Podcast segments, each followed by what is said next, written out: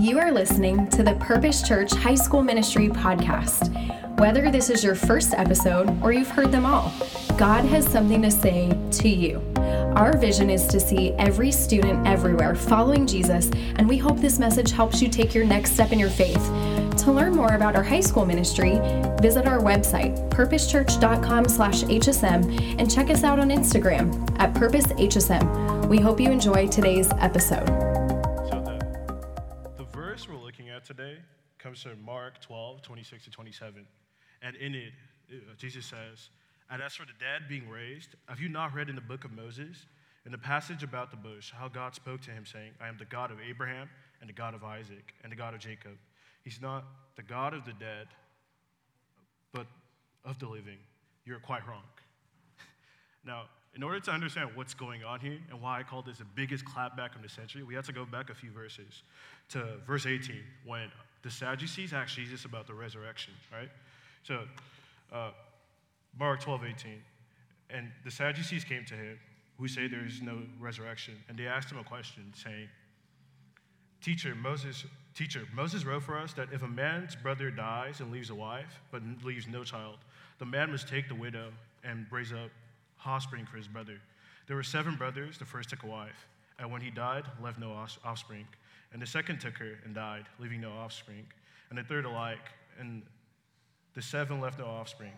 Last, last of all, the woman also died. In the resurrection, when they rise again, whose wife will she be? For the seven had her as a wife. Jesus said to them, Is this not the reason you are wrong? Because you neither know the scriptures nor the power of God. I'll be embarrassed. For when they rise from the dead, they neither marry nor are given in marriage, but are like angels in heaven. And as for the dead being raised, have you not read in the book of Moses, in the passage about the bush, how God spoke to him, saying, I am the God of Abraham, and the God of Isaac, and the God of Jacob? He's not the God of the dead, but of the living. You are quite wrong. All right. Now, to give you guys some like context, right? The Sadducees were a religious sect of upper class people who did not believe in the existence of spirits. They emphasized obedience to the law, and they did not believe in the resurrection of the dead, right? Now, when you uh, read the New Testament, there are three groups of people you should know about. It's the Sadducees, the, the Pharisees, and the Essenes, right? And the Sadducees were threatened by uh, Jesus' ministry because it threatened their social status and their political authority. So basically, by defeating Jesus' argument and debating him about the resurrection, if they beat him, they could undermine his whole movement, right? This is like, you know, their trump card. This is like, they're, I'm pretty sure when they said this, they were like dapping each other up and like, GG's, like, he's, it's wraps, he's done, you know, it's over. But to understand why they would do this, I need to explain to you this thing in Jewish society at the time. So back then, uh, when a man died but didn't have a child, his brother would marry his wife, so his brother could have a child in his name, right? And so basically, they're like, you know, if it's not possible for all of them to marry him at once and there's no resurrection, you know, you can't say there's a resurrection. And he says, And as for the dead being raised, have you not read in the book of Moses, in the passage about the bush, how God spoke to them, saying, I am the God of Abraham and the God of Isaac and the God of Jacob. He's not God of the He's not the God of the dead, but of the living. You are quite wrong. Right? And do you guys know that super hot fire meme? Y'all know that, right? I, I feel like if I was one of the disciples, that would have been me. That's why I showed y'all that meme, right? I would have been all up in their face. Just like, if you guys have ever watched like, like a rap battle, you know, how everyone's like, oh, like afterwards, that would have been me, bro. Because like this is like quite embarrassing. And let me tell you why this is embarrassing. Out of all the three groups of religious people I mentioned earlier, these people were strictly about the Torah, right? They were like, we're only gonna pay attention to the Torah, we're only gonna teach out of the Torah, right? And it's funny how Jesus used the very thing that they based their whole theology on to prove them wrong, right?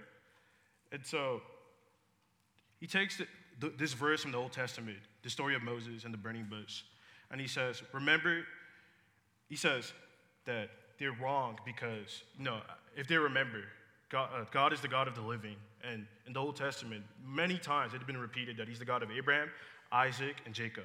And they were already dead, right? So He was trying to prove to them that they're living, right? And his point was that when people follow God, they don't cease to exist, but they live eternally.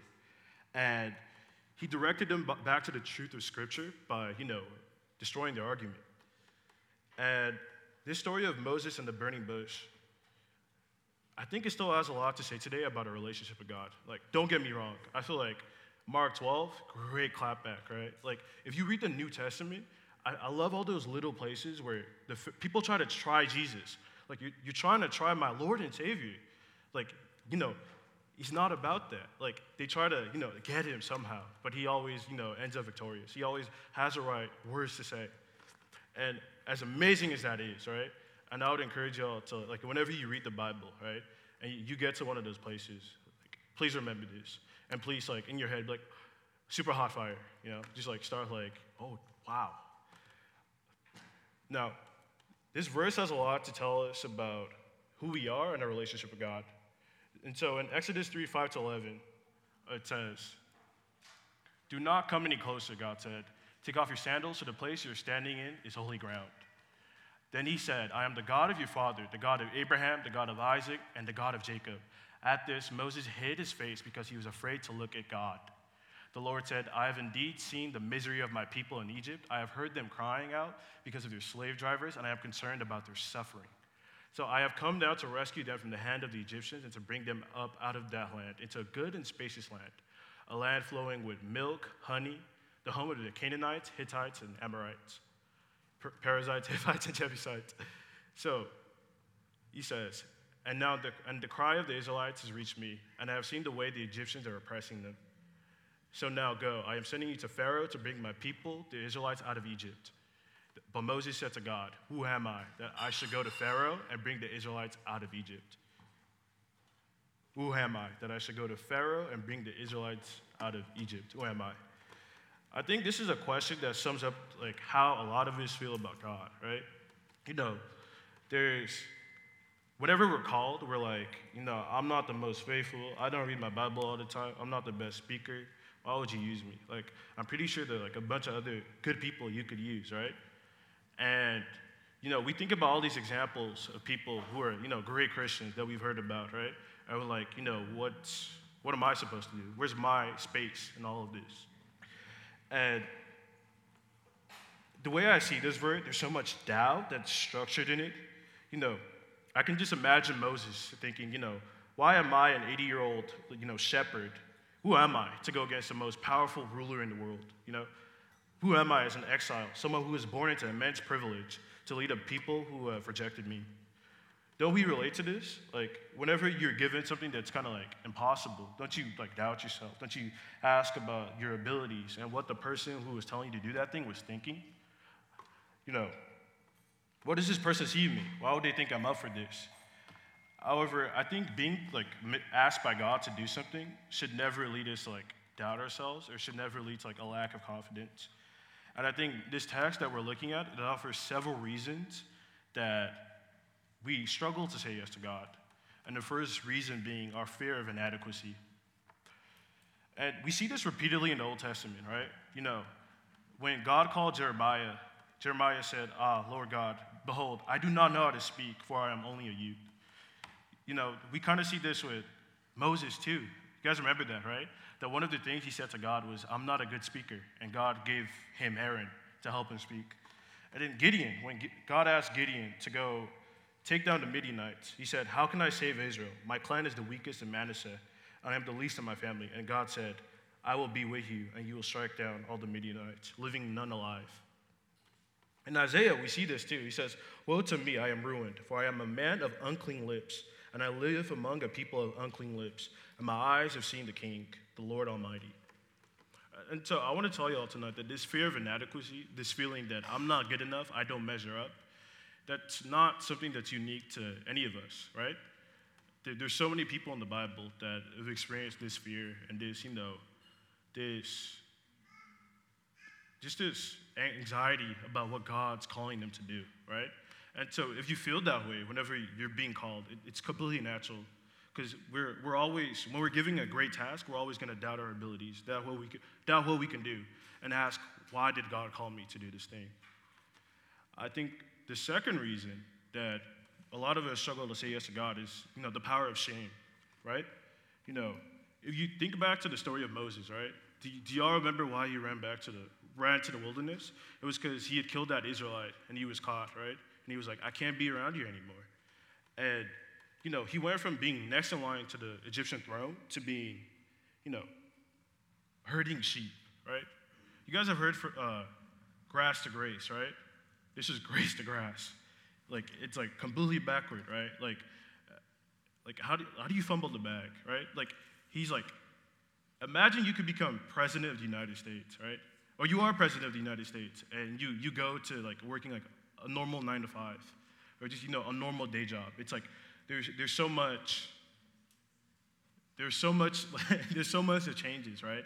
It does something to your self-esteem, you know what you think about yourself, and I think this power of shame, you know, it was like something that made Moses to fear this calling because he was he was captured by it. He did not think he was the right person for this mission because, you know, there is so much already done in his past, and he did not feel like he was up for it because of his history.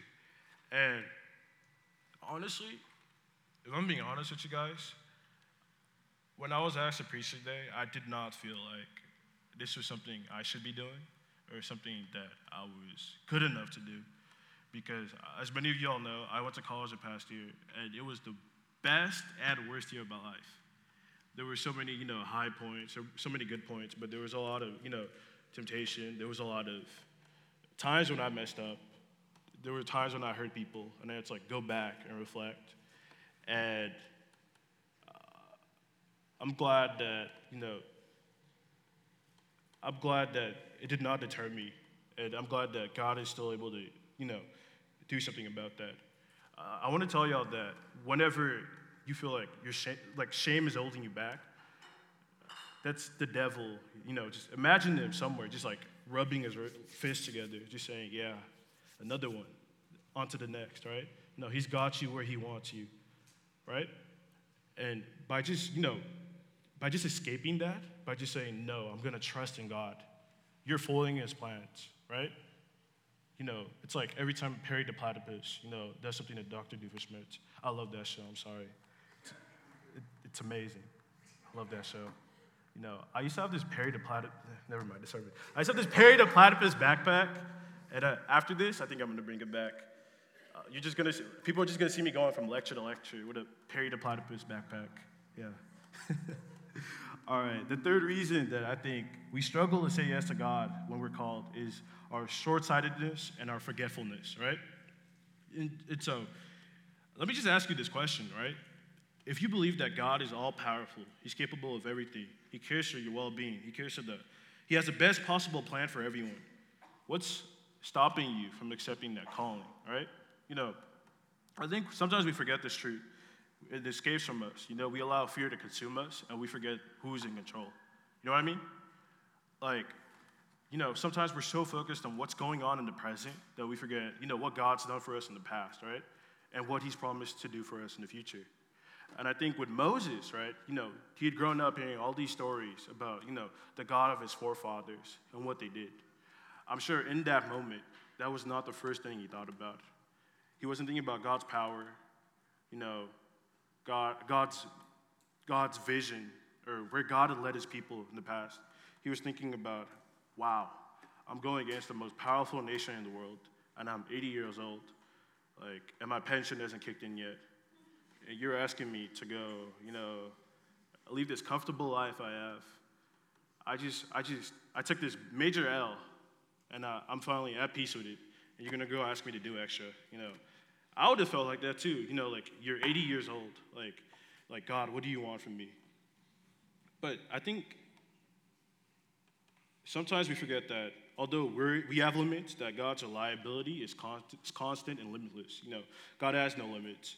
That it's not our strength or wisdom that matters, but God's power and His omniscience. You know, that whatever it is we're being called to do, if God knows everything, right? Hear me out. If God knows everything, God knows what's already happened, what's happening right now, what's going to happen, right? Why would He ask you to do something if He knew you were going to fail? You, you get what I'm saying? You know, and I think when we're just in the present and we're thinking about this, Sometimes we forget that. We forget God's power and what He's capable of. And I just want to say that although this story it highlights how our fears hinder us from our calling, we, when we also look at it, we should see how God can do a lot through us when we submit to His vision. Because we all know how the story ends, right? Like y'all have heard the story of Moses, right? And the, the wilderness and the 40 years and all that. You, you know that Moses, in the end, Moses led the Israelites through many trials and difficulties, but they got home. He established a great nation that would change the world forever. Now, how many of y'all in here have a name from the Bible? Can you raise your hand? How many, how many people in here have a name that's from the Bible? That's a lot. Do y'all realize that a lot of us in here are from different places, from different cultures, you know, different walks of life, but the names that were given to us are from this other culture, right? From people who lived thousands of years ago. I, f- I find that pretty cool, right? And if Moses hadn't taken God's calling, if Moses hadn't taken them through the wilderness, if, if they hadn't reached the final destination, if they hadn't de- defeated all the kingdoms that they would defeat, if they hadn't built this great culture, this great society, a lot of us wouldn't have the names we have right now. We'd probably have a name like Fred and Alice and Joe. And if there's anyone in there, in here with that name, I am so sorry if I offended you. Um, I'm looking at Eric, and he's looking at me. He's like, "You're, you're done." All right, y'all. I think I'm out of a job, but let's keep going. um, okay, so what I'm trying to say, right, is not that God's asking you to, you know, leave everything and go start a new country or lead a group of people, or that He wants you to, you know, start do miracles, eh, any of that, right? You know, I think what this verse, what this whole passage tells us, right, is that we have unique skills that fit our identity, and God wants to use them, right?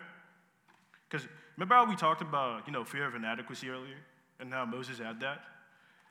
I think if we just step back and we thought about it a little, this would all make sense to us, right? Because think about it. You know, Moses had an Egyptian education, right? Moses could speak both languages. He understood the royal court. You know, he had a relationship with Pharaoh, right? You know, they grew up together. That's his boy. Was his boy. But, and he knew both nations. He understood their cultures, right? So, who else could be better to do a mission like this? You know, who else would have, you know, that connection, that knowledge, you know, things like that. And he probably didn't realize it at the time that he was the best of both worlds. No, he was quite literally, you know, in the best of both worlds. And to be honest, I never watched Hannah Montana, but I just heard the, the theme song, and everyone keeps talking about that best of both worlds. So did, that's why I put it in there. You know, sounds nice. and I want to I want to take us to what the Apostle Paul says in 1 Corinthians 12, 4 to 7. He says, There are different kinds of gifts but the same Spirit distributes them. There are different kinds of service, but the same Lord. There are different kinds of working, but in all of them and in everyone, it is the same God at work. And so, what Paul is saying is that we all have different skills, we all have different abilities, we all have different gifts, right? But we get it from the same Spirit, from the same God, for the same mission, right? We're like, we're like one body, right? We're, we all do different things. Some of you in here are like the eyes, you know. Some of you are like the thumb, or if you want to be the toes, I don't know. It's up to you. But God has given us different skills and different abilities, and if they're unique to who we are, our identity, our experiences, our upbringing, our culture, right? And He wants to use it in different ways. And you're probably wondering, you know, how will I know what my calling is, what I'm being called to? Or how do I hear the voice of God? I think the best way to do that is to get to know God and get to know His character through reading Bible, right? Because there's so many forces, there's so many voices that are vying for our attention, right? And how will we know which one is from God unless we know His character? And we can know His character by reading the Bible, by reading Scripture, by getting to know what He would say and what He wouldn't say.